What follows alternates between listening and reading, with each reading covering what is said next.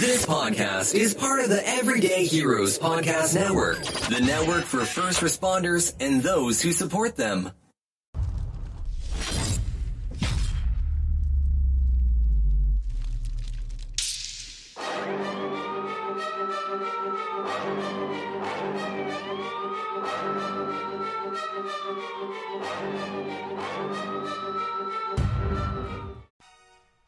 Welcome to the Hero Academy podcast, the place where we can celebrate and highlight our frontline heroes. I believe that frontline heroes such as nurses, firemen, EMS, police officers, and military are heroes without capes. I don't care about politics, only positivity and purpose. I only care about those who have chosen to serve society. I believe in collaboration over competition. Here you will learn the secrets and strategies that let ordinary people become extraordinary inside of their passion. Sometimes we'll throw in some simple side hustles that everyday regular people are doing. Things you can do to make extra money, especially if you're starting to think about retirement and what's next. Inside this podcast, each week you will learn from people like you who are working full time but still found time to create a course, grow a big team or a large audience, or a profitable side hustle. The steps they took, their backstories, and how they overcame burnout. The perfect blend of mindset and techniques I'm your host, David Diem. Now let's get your dream lit for your freedom.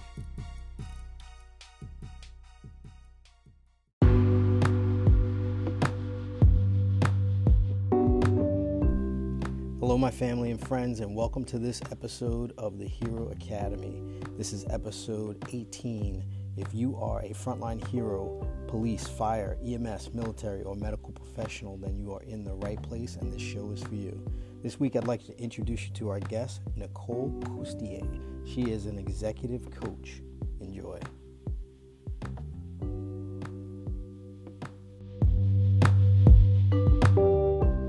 Welcome, Nicole. Today we have Nicole Coustier. I think I nailed it, right? You sure did from Aurelian Coaching. She does executive coaching for people under stress.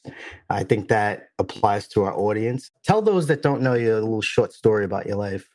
Yeah, absolutely. So I actually started out environmental health and infectious disease.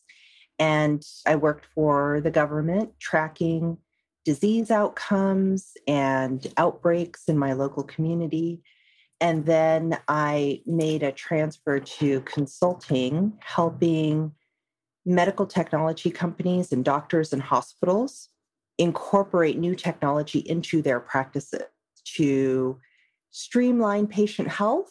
And I did a lot of patient advocacy work for many, many years. So I did that for 16 years. And then what happened is I had some personal shifts in my life. My husband at the time had passed away. I'm I sorry. had a three year old at home. Thank you. And I couldn't be traveling around the country anymore. I wanted to be home with my little girl and raise her. And so I made a shift into supporting those who support others. So a lot of my coaching has to do with how people who are working in very, very demanding industries make decisions, how they get what they want and get fulfillment in life when they are in service to others and how to reconcile what they want and need relative to their responsibilities and obligations, either on the job or with the people that they're to help. So, just going back to your government work, did you work on any top secret projects? no top secret projects, but some pretty interesting stuff. You know, I got to see a lot of how decisions are made at the CDC and how data is collected and can be collected really, really quickly during an outbreak, and how people are making very, very high stakes decisions. As you know, there's a lot of mistrust around the CDC right now. There is, yeah. Do you have trust in the organization? I have trust people are doing their best. I personally believe that most people have good in their hearts. That's what yeah, I personally believe. I think so too. But again, these are folks who are in high profile, high consequence situations. And sometimes I know from being on the front lines, data that comes in, it's coming in fast and furious and it's imperfect. So you have to make high consequence decisions with imperfect data. And sometimes the data shifts and then the cascade has to shift as a result. So it can be really tricky, but those are the types of people that I support. What made you want to become a coach in the first place? You know, I was doing it naturally for so many years.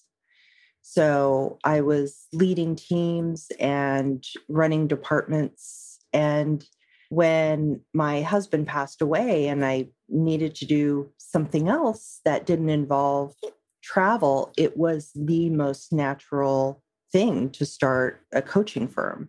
And a lot of the people that I had worked with previously over the years, I was still working with them. I was still working with them and I was still coaching them because we all know how to fulfill the duties and responsibilities of our positions, but sometimes it's the soft side where you need some support. And that type of support isn't necessarily really explicit. And so to be able to provide that to people is very, very rewarding. Where are you from now? Are you on the uh, East Coast, West Coast? Where are you? I'm in the San Francisco Bay Area. So I'm uh, actually a native of this area. So a lot of the people that I support work in tertiary teaching hospitals and are in the tech space, but on the healthcare delivery side of tech. So, you know, machine learning and artificial intelligence and a lot of that stuff is kind of creeping up. It's the intersection of life sciences and healthcare and tech. So it's a very exciting time. It's very, very exciting. Very cool. Do you have any side projects that you're working on? Like, are you writing any books or anything? Well, yes, there are always books that are perpetually being written, but there are also side projects. I'm homeschooling my daughter. That was oh. something that I was doing before COVID and before the pandemic. But uh, taking really an immersive entrepreneurial approach to homeschooling and really being in service as a theme of the family and of the homeschooling curriculum that so, my husband and I are creating. Let me ask you this: Is your daughter on the payroll? she is. I, I do pay her in uh, Skittles. we're, we're fine. so you're teaching her a little bit about what you do, and like that's part of her learning. It is. So I did get remarried. So my current husband is also runs his own business out of the home, but he has a product based business and I have a service based business. So it's really interesting to see the difference in those two business models. And so, yeah, she gets to benefit from seeing a little bit of both. That's pretty cool that you guys yeah. both work from home. Who's on your hero list? Like, who's some of your uh, personal heroes? Yeah. Well, this goes back to early, early in my career, but the disease trackers. So, people where there's an outbreak, the people who are trying to get to patient zero, who are in the field working extremely long hours to solve that mystery and unlock you know the keys to halting disease spread so I don't think we can avoid talking about COVID. Yeah. Do you think it started in China? You think it started in Wuhan? I think it started in China. Yeah. Do you think it started because of that lab that's like really, really close to where the outbreak was? Well, yeah. So the question for me is how intentional it was, right? And what was being developed prior to the release. That's kind of the open question. I don't think in my mind where it originated but you know why that was being developed and under what circumstances it was released is those are the open questions really. and no one's going to believe the answer whether it was a mistake or whether it was intentionally released it's going to be pure speculation yeah. for, for yeah. a long time yeah if you could have your own netflix special would it be something like around outbreaks, or would it be oh, something? Man, are you kidding? Yeah, so exciting. and kind of when I was cutting my teeth on some of this stuff, I was just coming out of college, and I got my first job, the state health department, and it was all like really exciting, sexy work. And at the time, it was where there were a lot of movies around some of this stuff, like Outbreak and stuff. I mean, I was eating all that stuff up. And yeah, Netflix special, absolutely. That would be the topic. no question. And if money wasn't in the equation, what would you spend all your time doing? I would really just focus on family. So, homeschooling and building out that kind of piece of my life. So I would probably refocus all of my coach on probably expanding it. So rather than the one-on-one clients or the group coaching, you know, how do we get support and emotional management tips and tricks and techniques out to a wider audience? That's probably what I would focus on. How old is your daughter now and what grade is she in? She's uh, eight years old.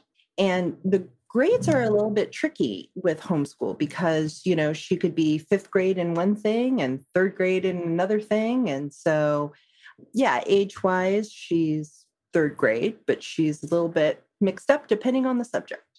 And where do you get your material from that you teach her? Like do you go online yeah, there are some really good programs where you can tap into the resources that they've already bundled and developed. The way we do it is a little eclectic. so we believe, my husband and I believe that life is the lesson.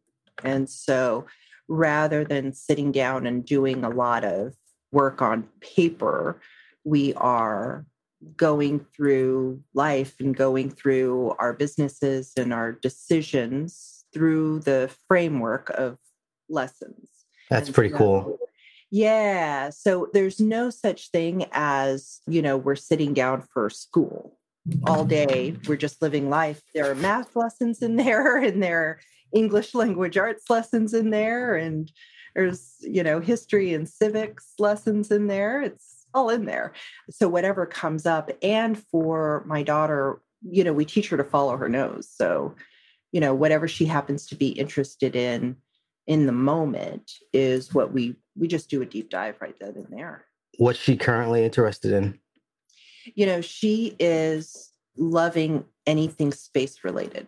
So with Richard Branson stuff, with Elon Musk stuff, space travel and the concept that didn't exist when we were kids, right? like traveling, that was fiction, right? I know. Now she's seeing it. And Elon Musk just created flight wings for his people that went up there and they're like dragon wings. And so oh, she's so cool. Geeking out on that stuff. And we're actually, this is kind of interesting. We're watching the Star Trek Voyager series which is stuff that I loved, but it's a beautiful example of female leadership and like what I call queen energy. Yeah. It's very different than male leadership. Yeah, yeah. You know, so there's just a lot of stuff. We take whatever content, whatever thing she's interested in, and you know, we're watching it and we pause. We pause and we talk about leadership development. We talk about watch the interact characters and how actions are made. So I watched every single Star Trek season and every episode, and I love them all. I'm just gonna wrap up with my last rapid fire questions. Sure. Uh, what's your definition of a hero? A hero is somebody that has integrity. So somebody that does what must be done without being asked. And when stress is at its highest and you're at your lowest, how do you save yourself? How do you show yourself love? Just deep breathing deep breathing, meditation, because it has the biggest bang for your buck. Mm, and when did you decide to offer coaching as your primary source of income? Yeah, that was four years ago. So at the end of 2017 was when I pivoted to do this full time. That's genius. I love it. What's your power today? What's your best ability, your strength?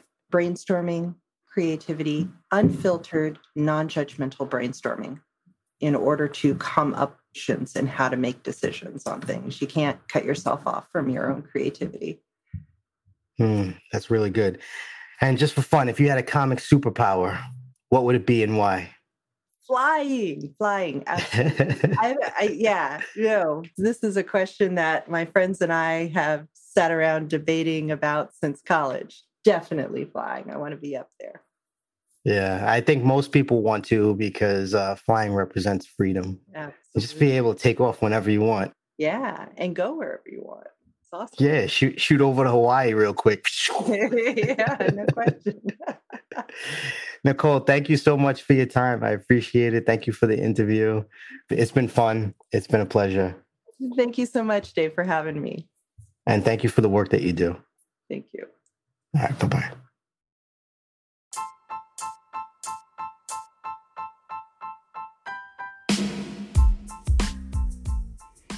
All right, all right, family. I hope you enjoyed this episode. Everyone I interview, I've chosen for you guys because of their story, and I hope that you get some value every single time. If you did get value or just just simply enjoyed the episode, please share the episode with someone that you know. If you know of a guest, a frontline hero that has an amazing story, something uplifting or a positive message, hit me up in the contact form of www.davidleith.com or DM me at Instagram at davidleith, the number one. Subscribe to the show because I have some really phenomenal guests coming up in the next few weeks that you definitely don't want to miss. All right, one.